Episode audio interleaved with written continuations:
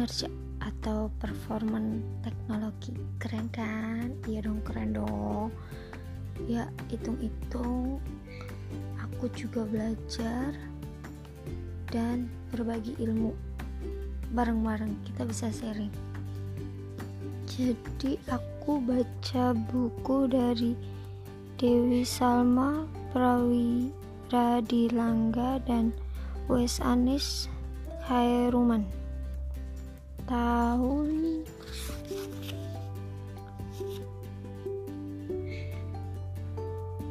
Tahun 2018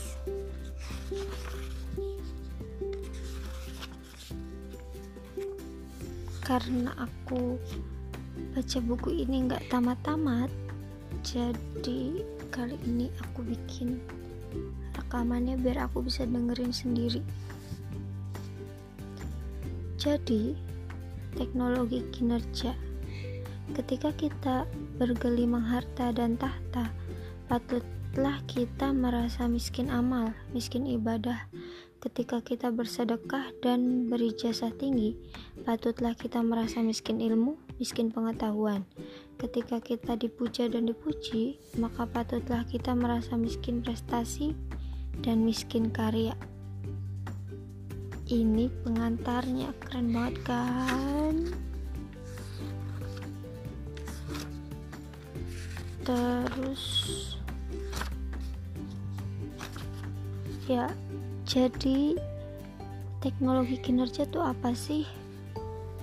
Teknologi kinerja atau TK adalah kajian mengenai upaya untuk meningkatkan kinerja seseorang dalam suatu organisasi.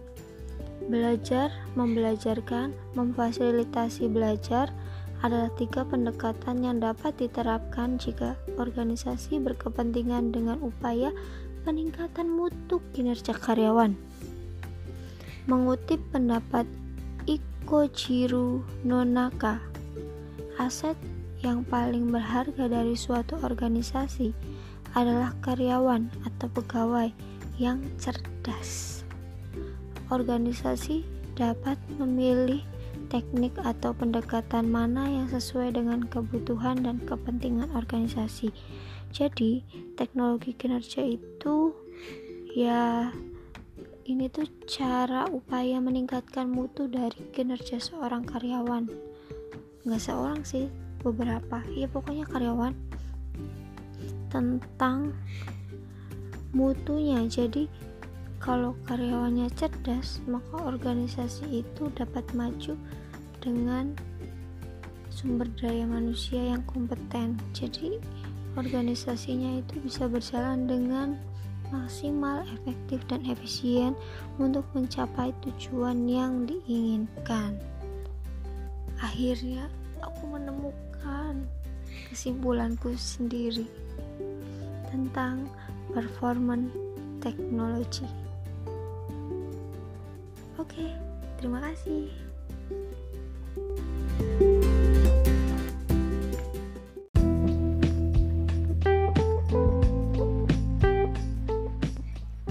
Pengetahuan prasyarat What form you bring will determine your future. Iya. Tujuan khusus. Anda diharapkan dapat menganalisis konteks secara konseptual antara teknologi pendidikan dan teknologi kinerja berdasarkan beberapa pendapat ahli seperti Romishowski, Gilbert, dan Chiu. Chiu. Tulisannya C H Y U N G. Bacanya apa? Ciung.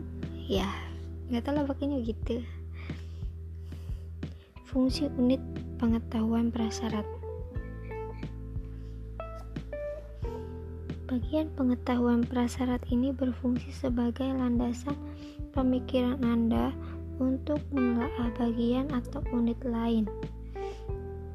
Dalam kurung prinsip teknologi kinerja, intervensi pembelajaran, intervensi non-pembelajaran, beserta unit yang ada di dalamnya.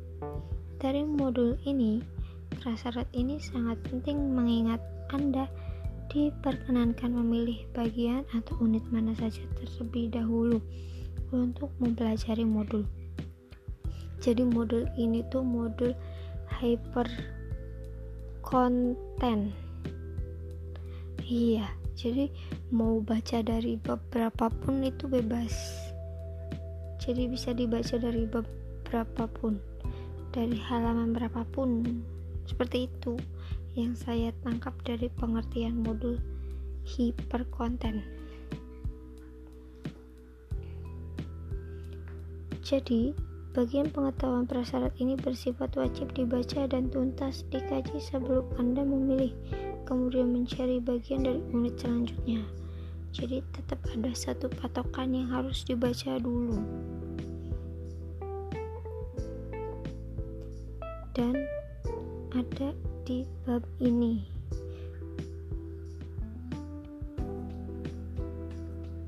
Aku nggak tahu sih mau bacanya gimana. garis besar kajian halaman 14 pembuktian eksistensi penerbitan buku Introduction to Performance Technology peran ilmu perilaku behavioral science dan produknya. Pelatihan. Wahana formal peningkatan kinerja. Ikatan teknologi kinerja dan teknologi pendidikan. Program studi untuk teknologi kinerja. Halaman 26 Prinsip Human Competence.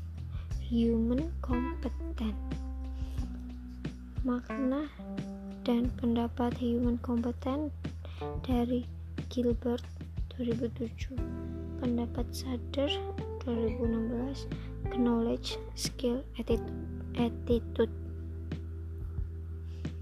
halaman 39 konteks konsep terkait makna human atau manusia identitas teknologi ya berarti bab ini tuh menjelaskan kalau di halaman 14, halaman 26 dan halaman 39 itu isinya garis besarnya seperti itu.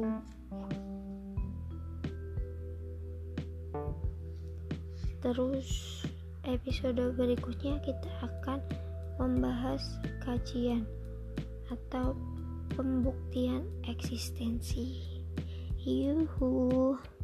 Sampai bertemu di episode selanjutnya. Bye bye.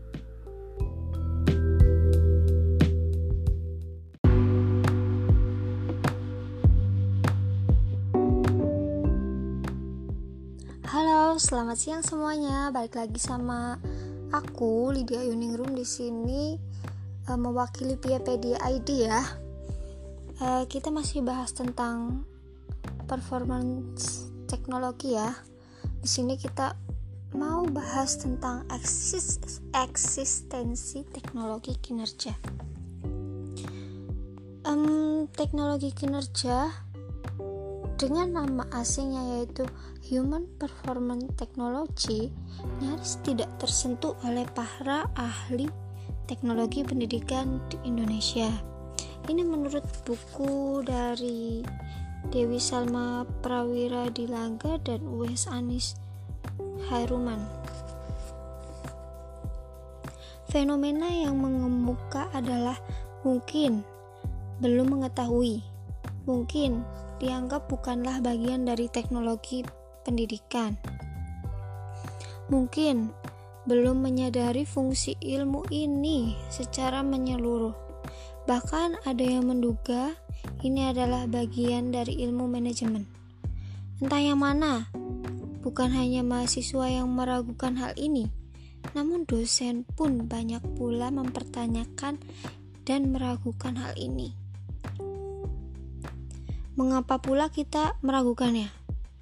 Bukankah bertambah kajian, bertambah pula lahan profesi? Mengapa kita tidak terlihat hal ini dari sisi baik?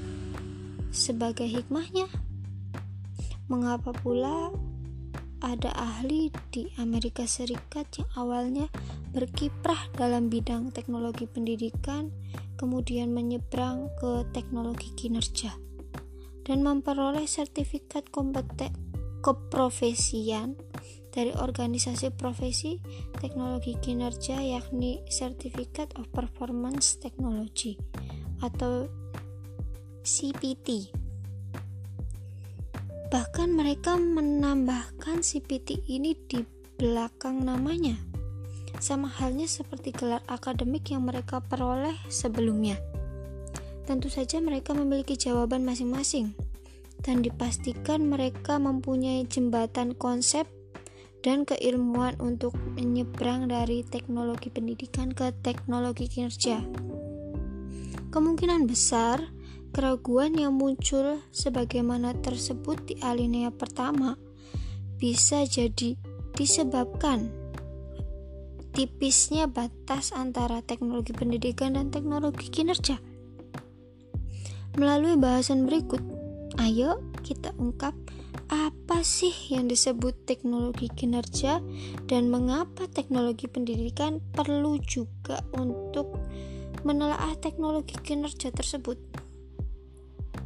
Sebagai catatan, baik teknologi, baik teknologi pendidikan maupun teknologi kinerja terimbas oleh istilah beserta makna teknologi adalah ilmu terapan.